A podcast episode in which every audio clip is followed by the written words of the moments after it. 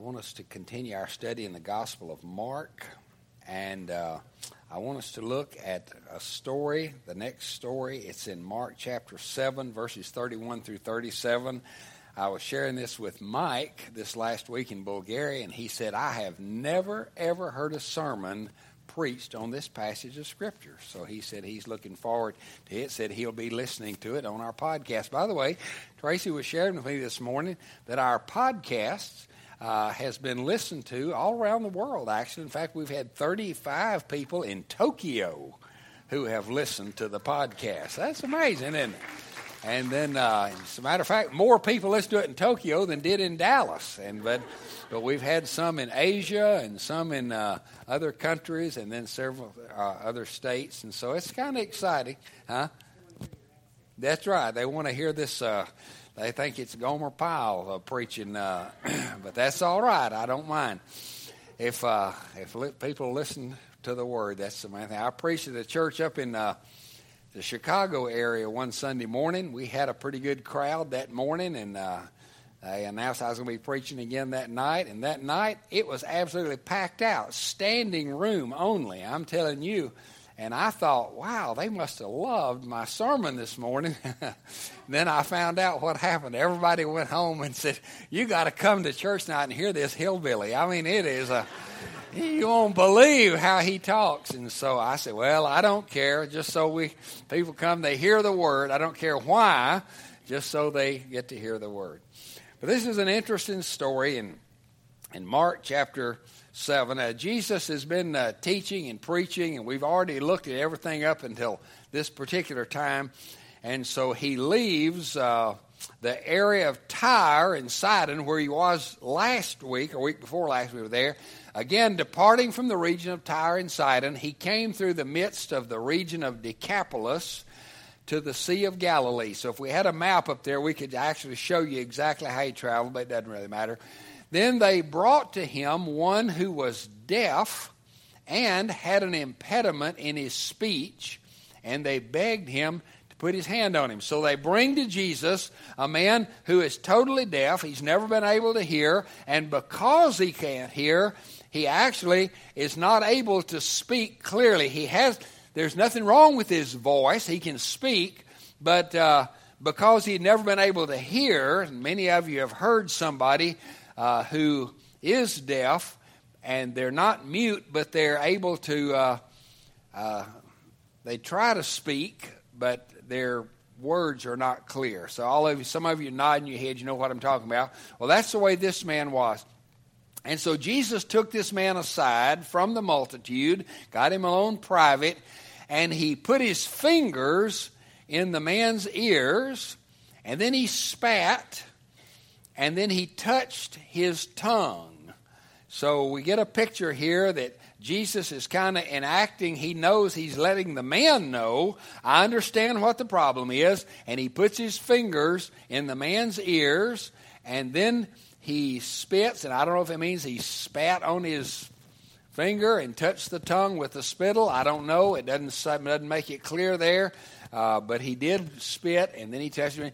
And then looking up, to heaven, Jesus sighed, and then he spoke to the man, Ephphatha, which is an Aramaic word for be opened, be opened.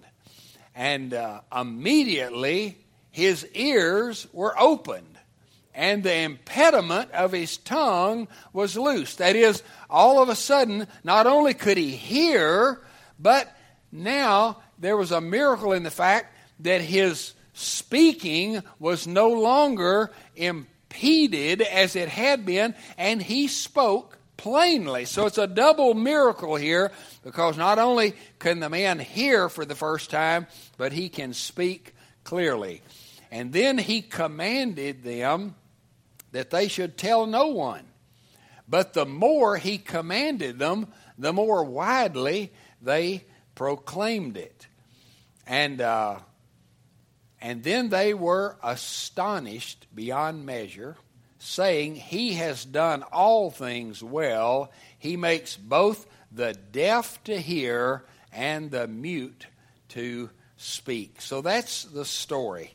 It's interesting. Uh, uh, John MacArthur said this is a story about a man who couldn't hear, I mean, a man who couldn't speak, and Jesus commanded him to speak. And then Jesus commanded him not to speak, and he couldn't help but speak. So I don't know. It's an interesting story there because Jesus said, "Don't go and tell people what I've done for you. Don't don't don't because we've already seen that Jesus is not wanting people to be drawn to him just for the miraculous. He wants people to be drawn to him because of the truth that he's teaching. And of course, uh, I guarantee you, if we had a two buildings set up here today, and in one building there was a, a miracle worker, and in another building there was a great Bible expositor, and we sent the word out, and we got the word out, which which uh, building would be the most full, do you think? Yeah, it'd be the one where the miracle worker was. And uh, so Jesus is saying, look, don't, don't, don't go tell everybody what I've done. But the man did tell, and all the other people that were with him told.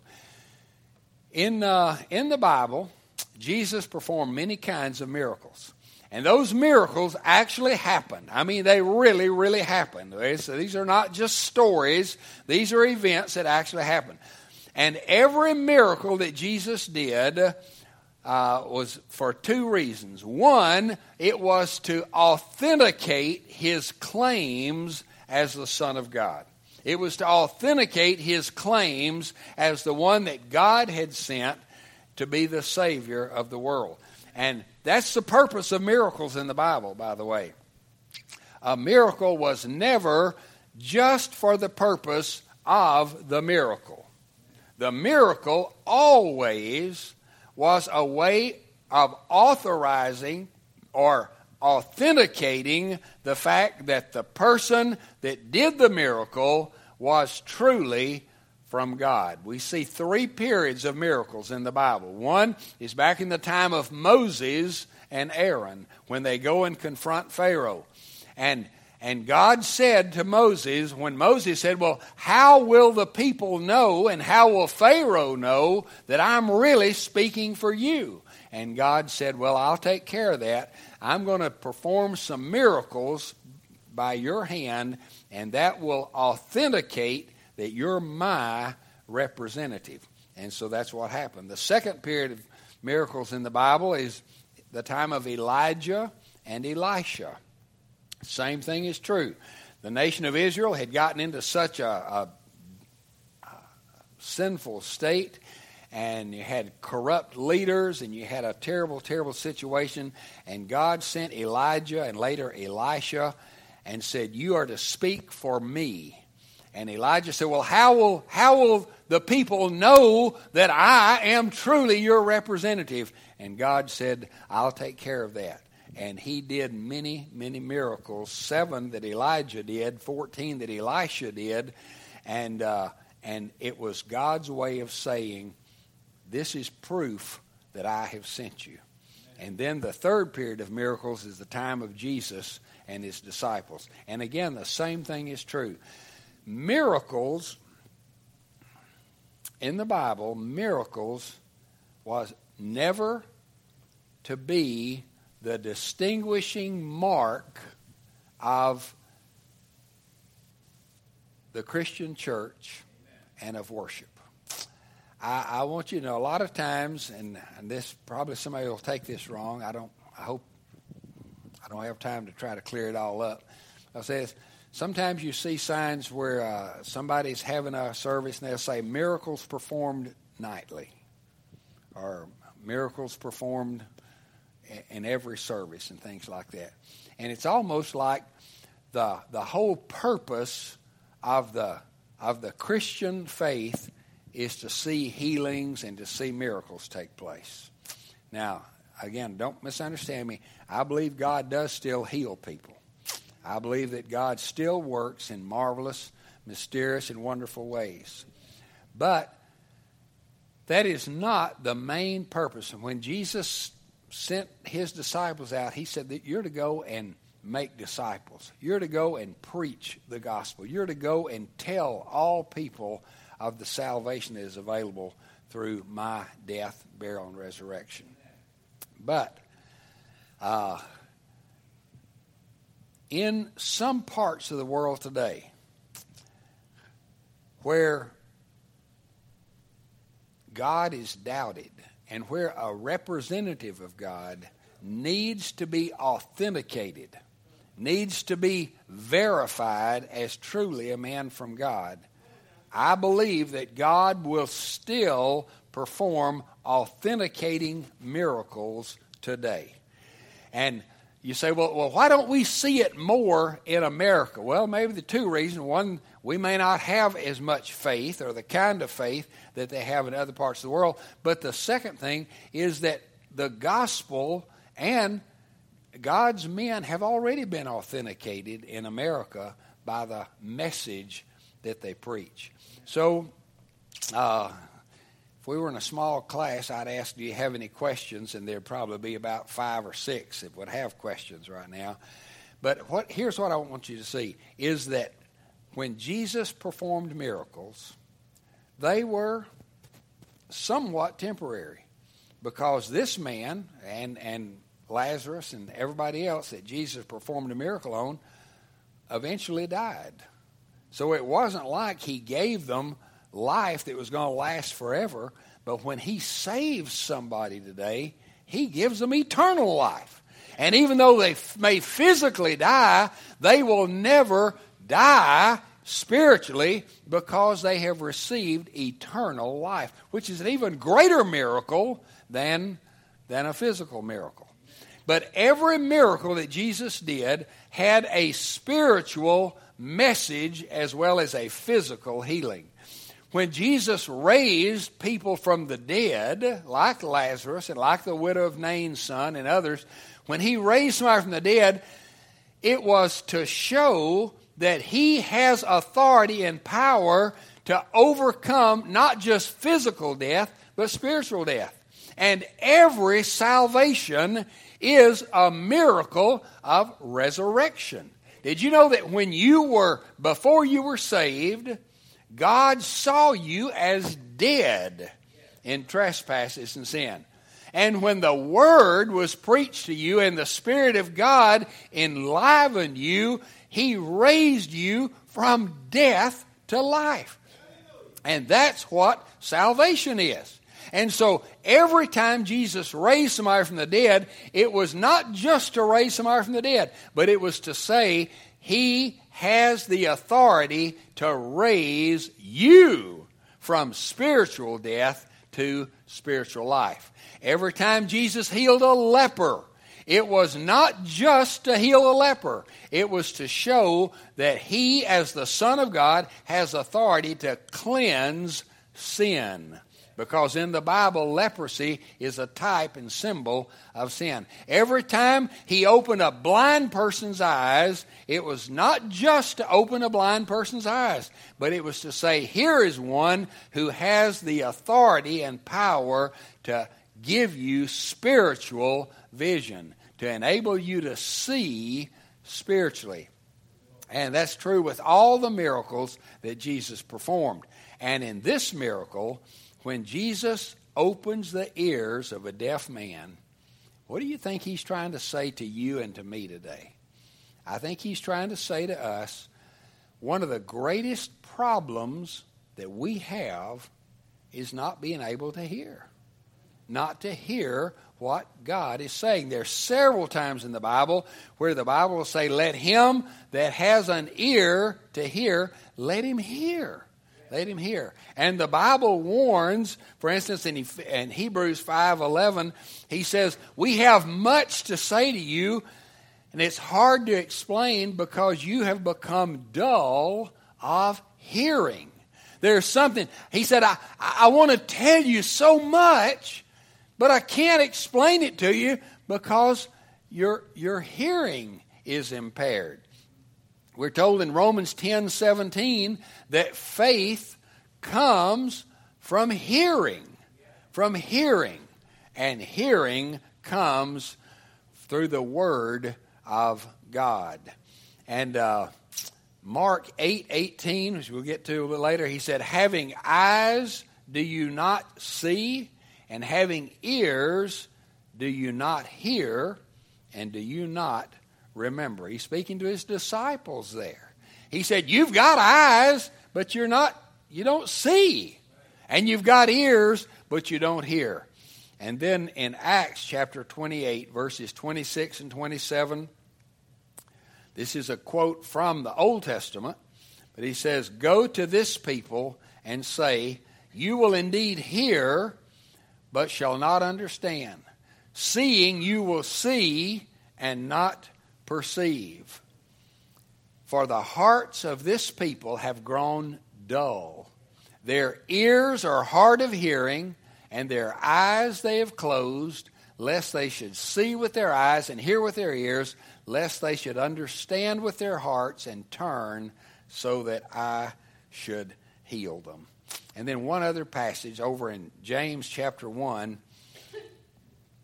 James writing to the uh, believers in his day, he said, Know this, my beloved brothers, let every person be quick to hear, be quick to hear, slow to speak, slow to anger, for the anger of man does not produce the righteousness of God. Therefore, put away all filthiness. And the Greek word here for filthiness is the word earwax. It's the word that means the, the, the filthy stuff that you get out of your ear when you take a Q-tip, do like that.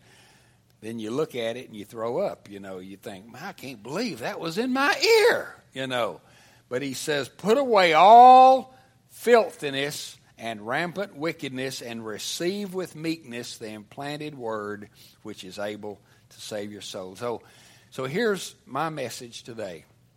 God wants us to be able to hear. He wants us to hear. How do we hear God? How do we hear? Let me say that the first way we hear is by the written word of God. Faith comes by hearing, hearing by the word of God. And I believe that that is one of the great reasons that uh, the enemy of our soul, does everything in his power to keep us away from the Bible. Amen. He does not want us to read the Bible. You know, I have, in reading through the Bible, uh, I know there are a lot of passages in there that are really hard to understand. And I have people say to me every once in a while, Well, I, I read the Bible, but I don't understand it.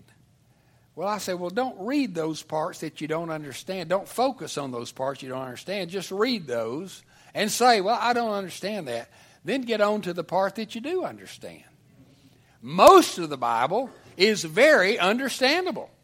I mean, if I say to a man, well, look, the Bible says, husbands, love your wife like Christ loved the church and gave himself for it. What do you think that means? And the guy said, well, I, I guess it means that I'm supposed to love my wife like Jesus loved the church and sacrificed himself for her. I say, bingo. That wasn't hard, was it? That's pretty understandable, wasn't it? When the Bible says, Children, obey your parents in the Lord, for this is right. What do you think that means, boys and girls? What does that mean? It says, Children, obey your parents. What do you think that means, Cookie?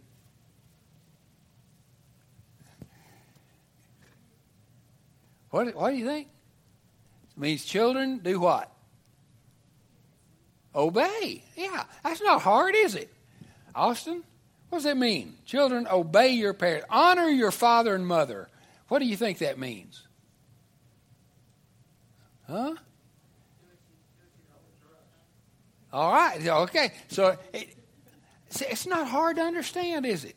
That's pretty clear. And most of the Bible really is clear. Now, I know you get into some of those genealogies, and I was just reading in Nehemiah this uh, yesterday, and it gives looks like a Hebrew phone book. You know, just name after name, Ahitub, and all this kind of stuff. And you think, good gracious. Well, you may not get a lot of spiritual edification out of that. But actually, I did. I actually got some, but I'll explain that to you another time. But just, uh, but go ahead and read it and say, well, I, I don't get a lot out of that necessarily. But then get on to the next chapter.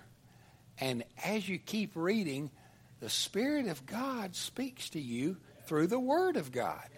And so you need to have your ears cleaned out, get the wax out of them, read the Word. And, and then another way that God speaks to us is by His Holy Spirit. Now we have to be a little bit more careful here. Because every once in a while I have people come to me and say, Well, the Lord spoke to me and told me this and that. Well, you do have to be careful there. Why? Because you don't really know whether the Lord spoke to that person or not. I had a lady came to me years ago when I was just I hadn't been pastoring at Ovilla but just a year or two, and this woman came to me and said, uh, "Pastor, God told me to come and tell you that you need to resign." and that you actually need to move to Israel I mean, you know, not just get out of town, get out of the country. And that you need to preach to the Jewish people in Israel. And God told me that He's going to use you to bring a great revival in Israel. And I said, Well, that's wonderful. I wonder why God didn't tell me that. I mean, why would God tell you what he wanted me to do, especially involving resigning and getting out of town and getting out of the country and going somewhere else to preach when I can preach right here. And so uh, she said, Well, I'm just telling you, if you don't do it, you're going to regret it. And so I said, Well, thank you very much. And she left.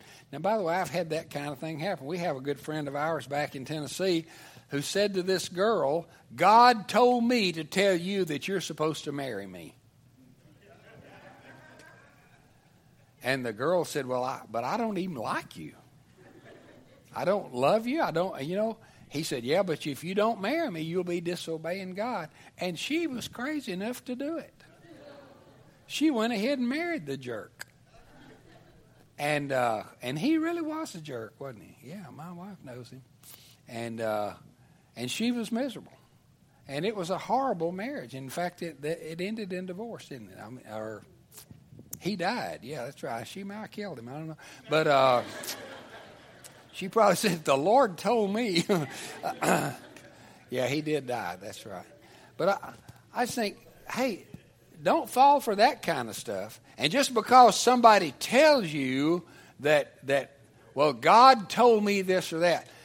Now, that's the danger side of it. But here's another danger side of it for us not to listen to the prompting of the Holy Spirit as He speaks to our heart and spirit, telling us to do things that are consistent with and verified by the Scripture.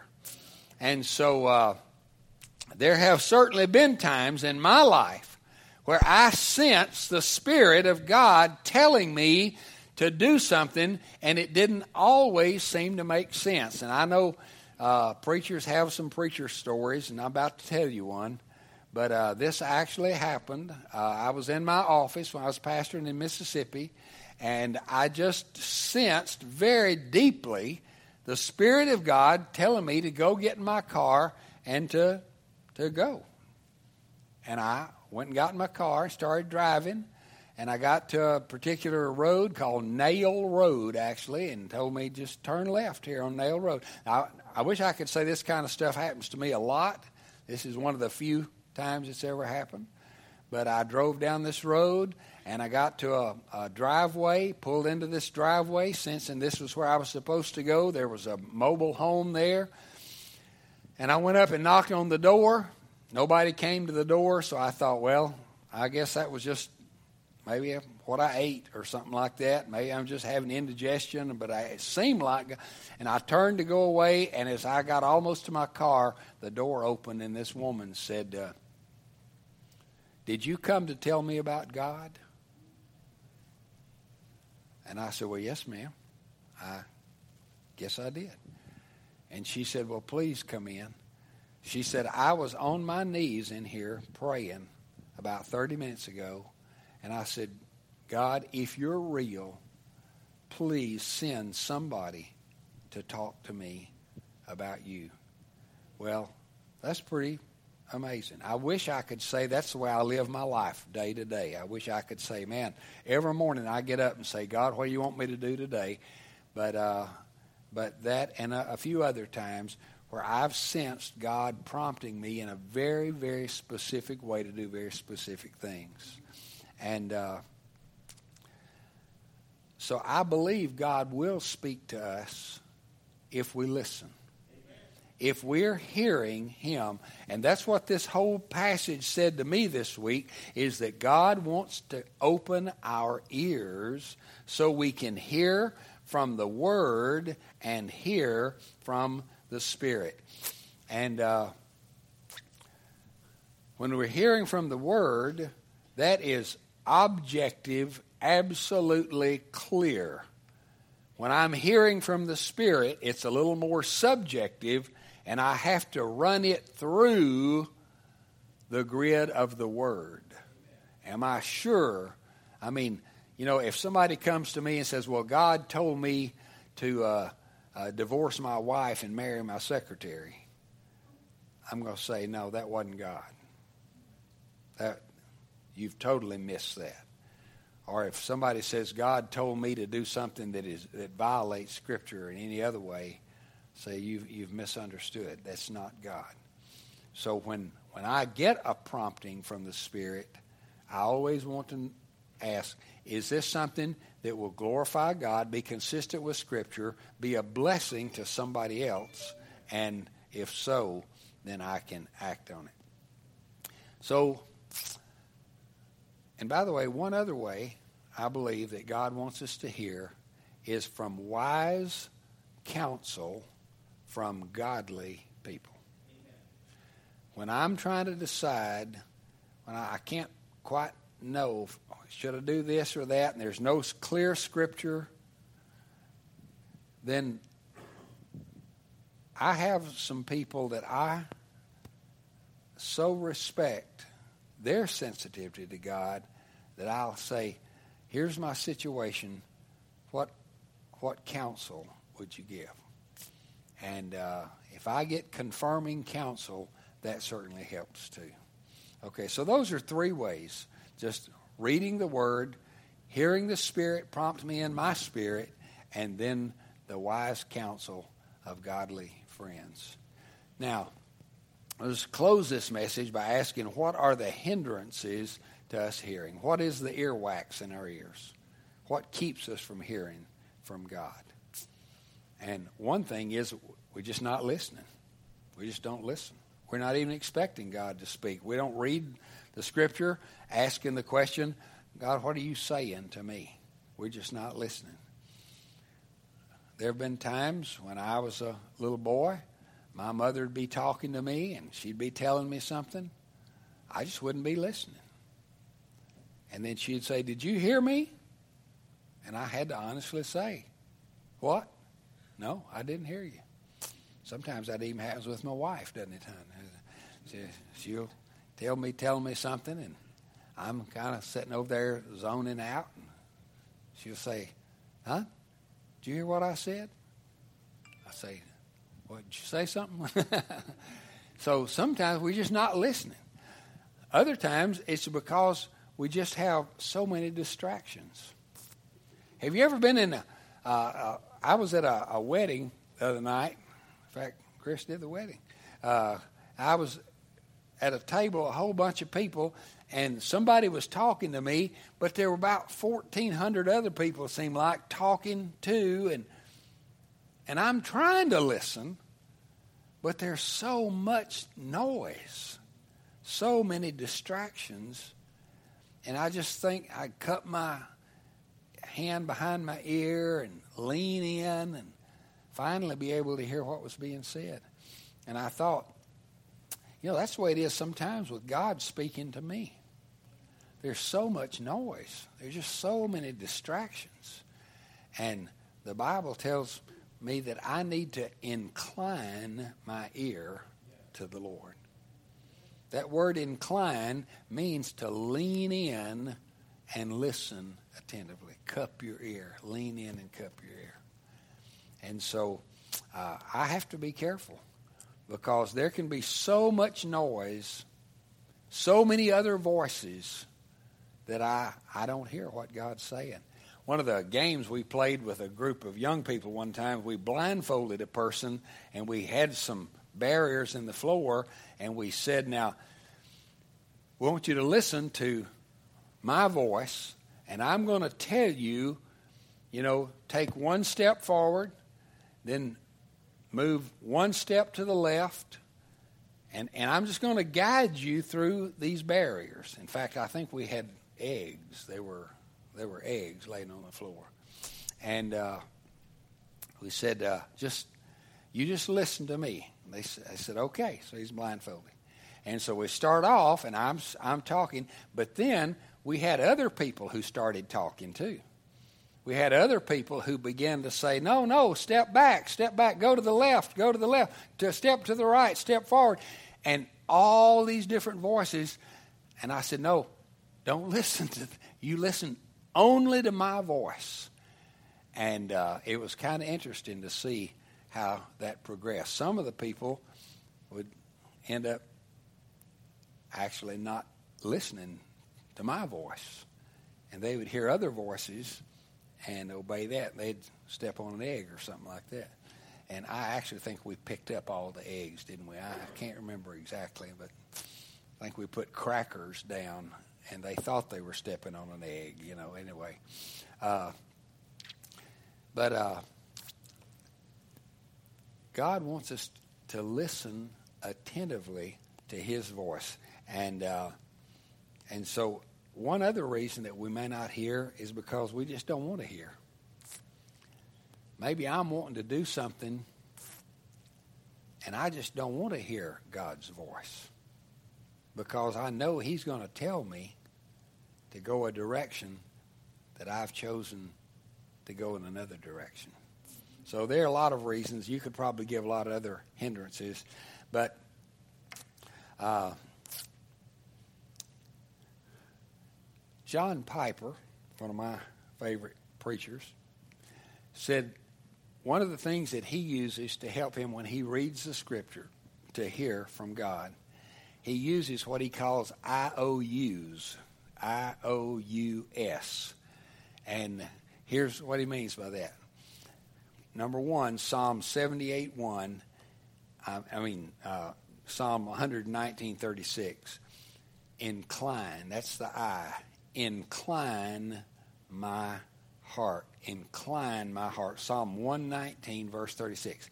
Incline my heart to your testimonies and not to covetousness, not to selfishness, not to do things my own way, not to seek after the things of the world.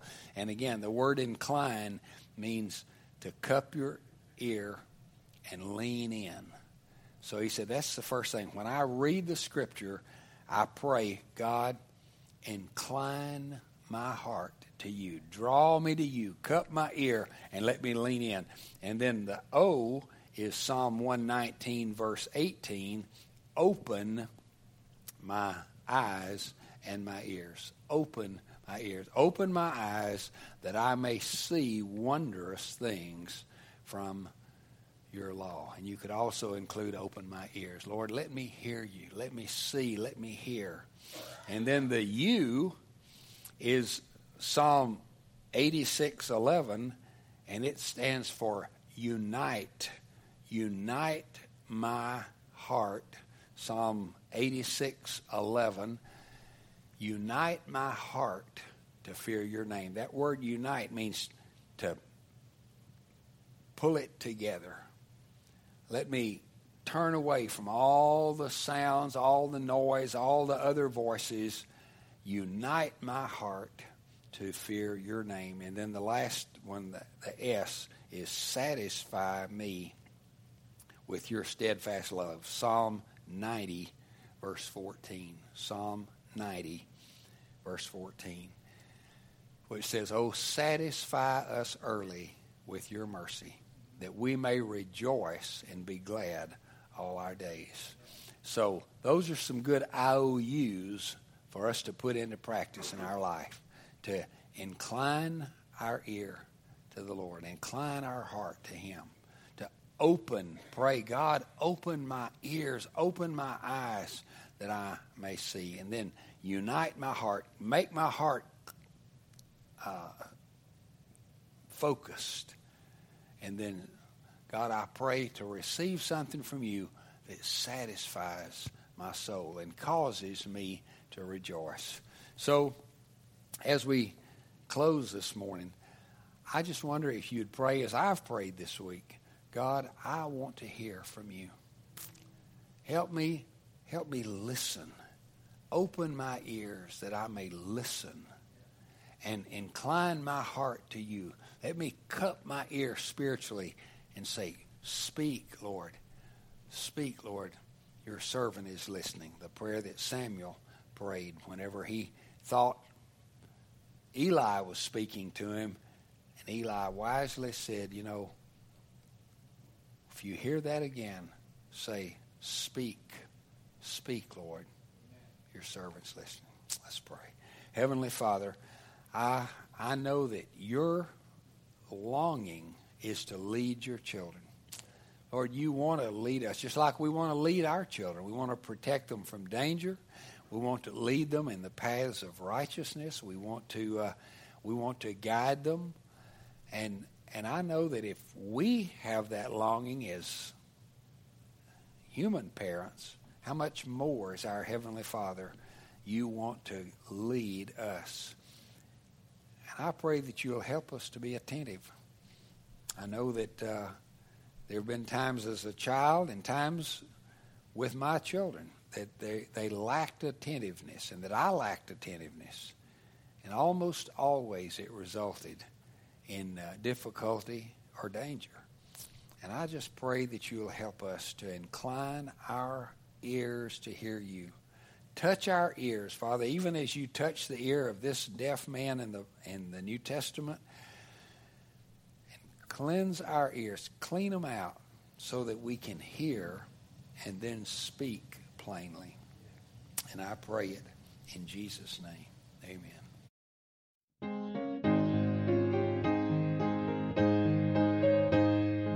Thank you for listening to today's podcast. We invite you to like us on Facebook or visit our website www.bearcreekbaptist.org. If you're not a member of another church, we would like to invite you to join us in person and get to know us and let us get to know you. Have a great week and may the Lord richly bless you.